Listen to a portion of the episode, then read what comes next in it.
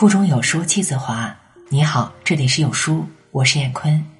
今天和您分享林清玄过年的记忆。过年的记忆对一般人来说当然都是好的，可是当一个人无法过一个好年的时候，过年往往比平常带来更深的寂寞与悲愁。有一年过年。当我听母亲说那一年不能给我们买新衣服，忍不住跑到院子里，靠在墙砖上哭出了声。那一年我十岁，本来期待着过年买一套新衣，已经期待了几个月了。在那个年代，小孩子几乎是没有机会穿新衣的。我们所有的衣服、鞋子都是捡哥哥留下的，唯一的例外是过年。只有过年时可以买新衣服。其实新衣服也不见得是漂亮的衣服，只是买一件当时最流行的特多隆布制服罢了。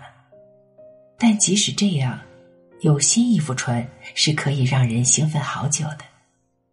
我到现在都可以记得当时穿新衣服那种颤抖的心情，而新衣服特有的棉香气息。到现在还依稀留存。在乡下过年，给孩子买一套新制服，竟成为一种时尚。过年那几天，满街跑着的都是特多隆的卡其制服。如果没有买那么一件，真是自惭形秽了。差不多每一个孩子在过年没有买新衣，都要躲起来哭一阵子，我也不例外。那一次，我哭得非常伤心。后来，母亲跑过来安慰我，说明为什么不能给我们买新衣的原因。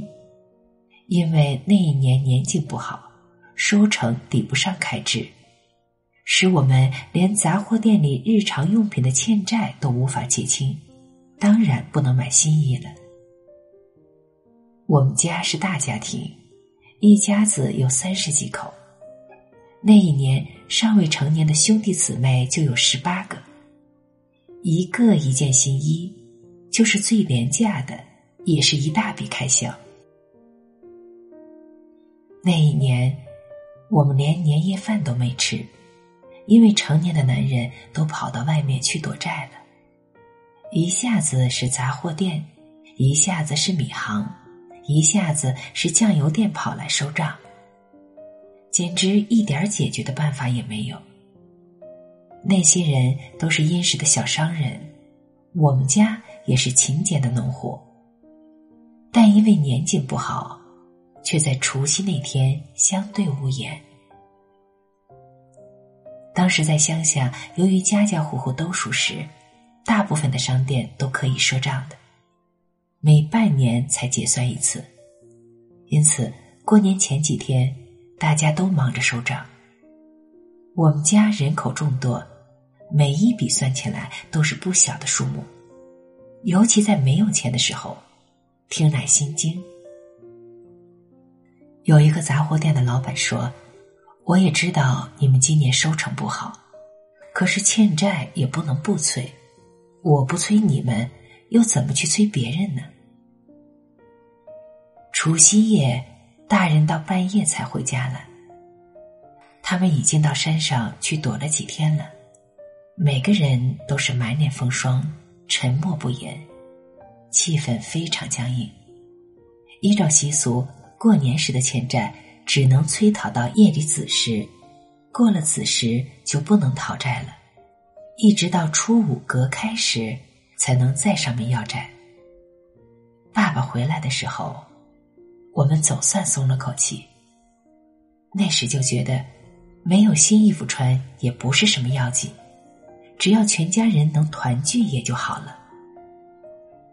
第二天，爸爸还带着我们几个比较小的孩子到债主家拜年，每一个人都和和气气的，仿佛没有欠债的那一回事儿。临走时，他们总是说：“过完年再来交关吧。”对于中国人的人情礼义，我是那一年才有一些懂了。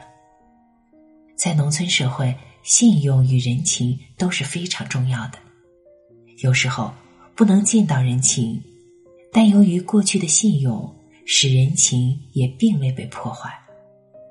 当然，类似跑债的行为，也只反映了人情的可爱，因为在双方的心里，其实都是知道一笔债是不可能跑掉的。土地在那里，亲人在那里，乡情在那里，都是跑不掉的。对生活在都市里的冷漠的现代人，几乎难以想象三十年前乡下的人情与信用，更不用说对过年种种的窒息了。对农村社会的人，过年的心比过年的形式重要的多。记得我小时候，爸爸在大年初一早上到寺庙去行香，然后去向亲友拜年。下午，他就换了衣服到田里去水，并看看作物生长的情况。大年初二也是一样，就是再松懈，也会到田里走一两回。那也不尽然是习惯，而是一种责任。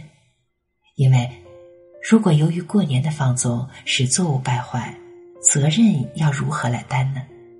所以，心在过年，行为。并没有真正的休息。那一年过年，初一下午，我就随爸爸到田里去，看看稻子生长的情形。走累了，爸爸坐下来，把我抱到他的膝上，说：“我们一起向上天许愿，希望今年风调雨顺，国泰民安，大家都有好收成。”我便闭起眼睛，专注的祈求上天。保佑我们那一片青翠的田地。许完愿，爸爸和我都流出了眼泪。我第一次感觉到人与天地有着浓厚的关系，并且在许愿时，我感觉到愿望仿佛可以达成。开春以后，家人都很努力工作，很快的就把积欠的债务在春天第一次收成里还清。那一年的年景到现在仍然非常清晰。当时礼拜菩萨时点燃的香，到现在还在流荡。我在那时初次认识到年景的无常，人有时甚至不能安稳的过一个年。